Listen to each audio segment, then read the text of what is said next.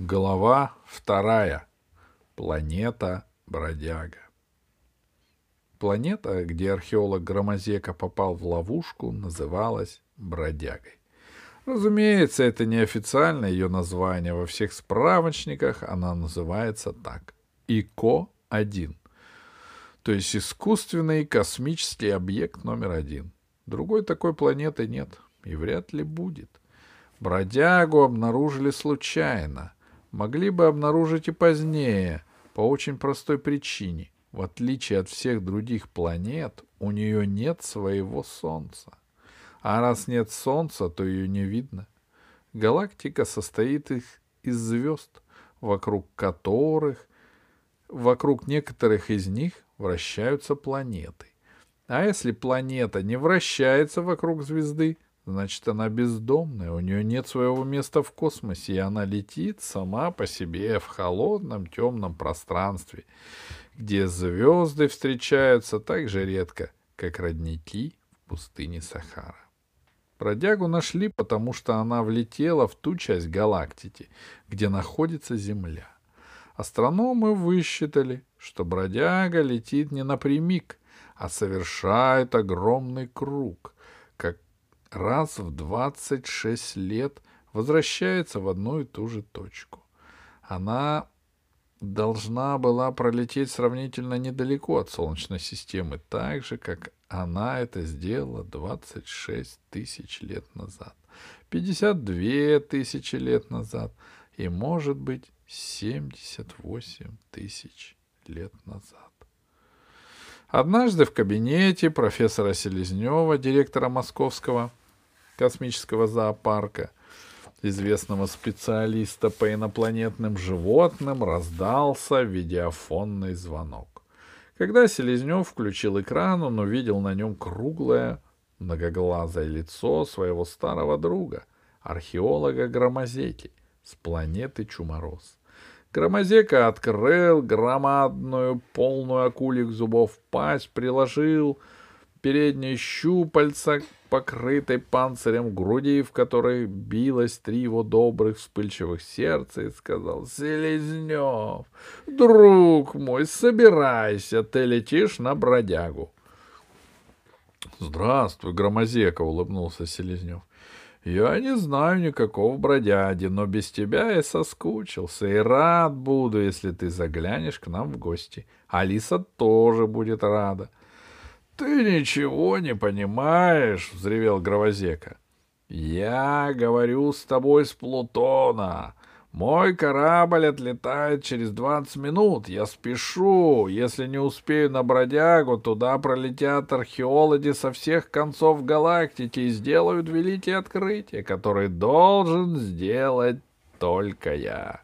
— Ну что за бродяга? — удивился Селезнев. — Ты даже газет не смотришь, — рассердился Громозека. — Неужели ты не слышал, что капитан Ким открыл искусственную планету, которая летит в космосе от звезды к звезде и нигде не останавливается?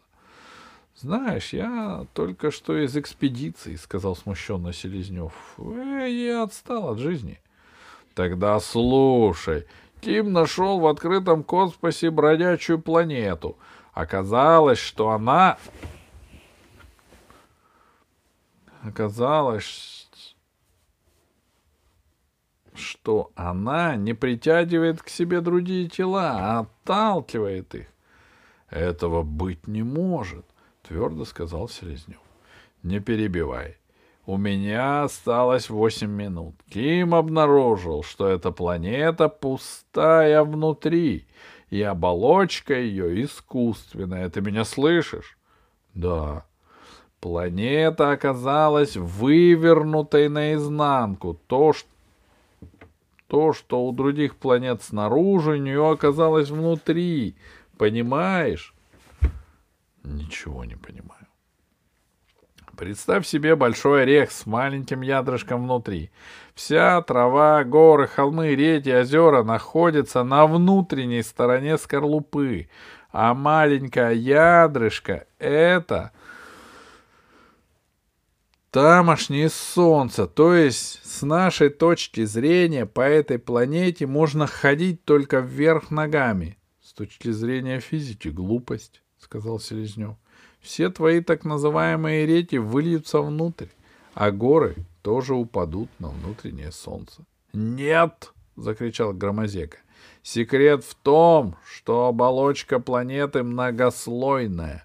Внешний ее слой — сверхпрочный сплав. Средний слой — вещество, которое ваши физики называют гравиферумом. Это металл, притягивающий к себе все предметы. То есть скорлупа нашего ореха как бы магнит, который притягивает к себе все, что находится на его внутренней стороне. И, соответственно, с такой же силой отталкивает все, что находится на внешней стороне скорлупы.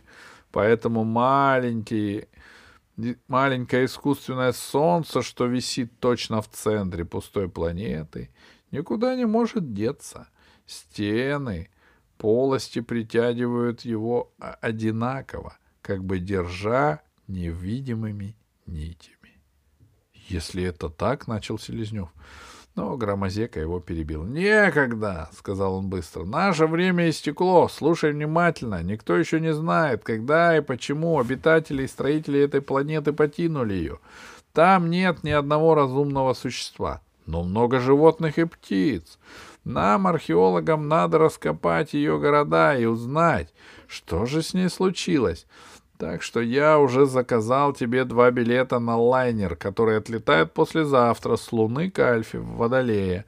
Когда вы будете пролетать поблизости от бродяги, я вышлю навстречу свой корабль, и вы пересядете на него, ясно?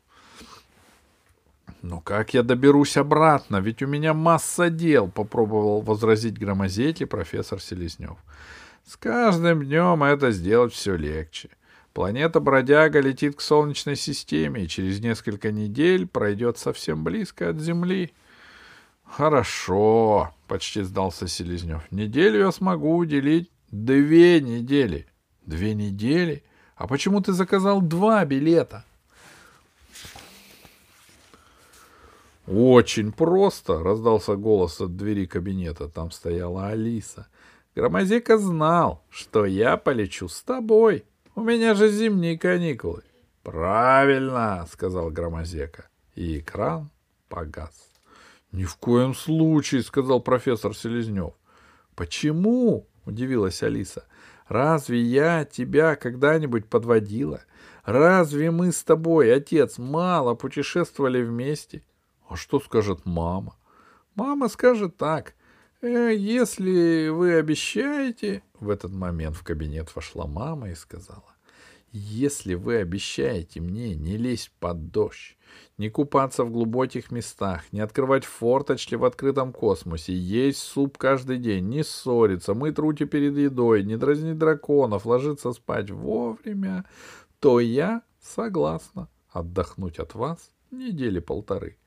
«Видишь, отец», — сказала Алиса, — «насколько мама мудрее тебя».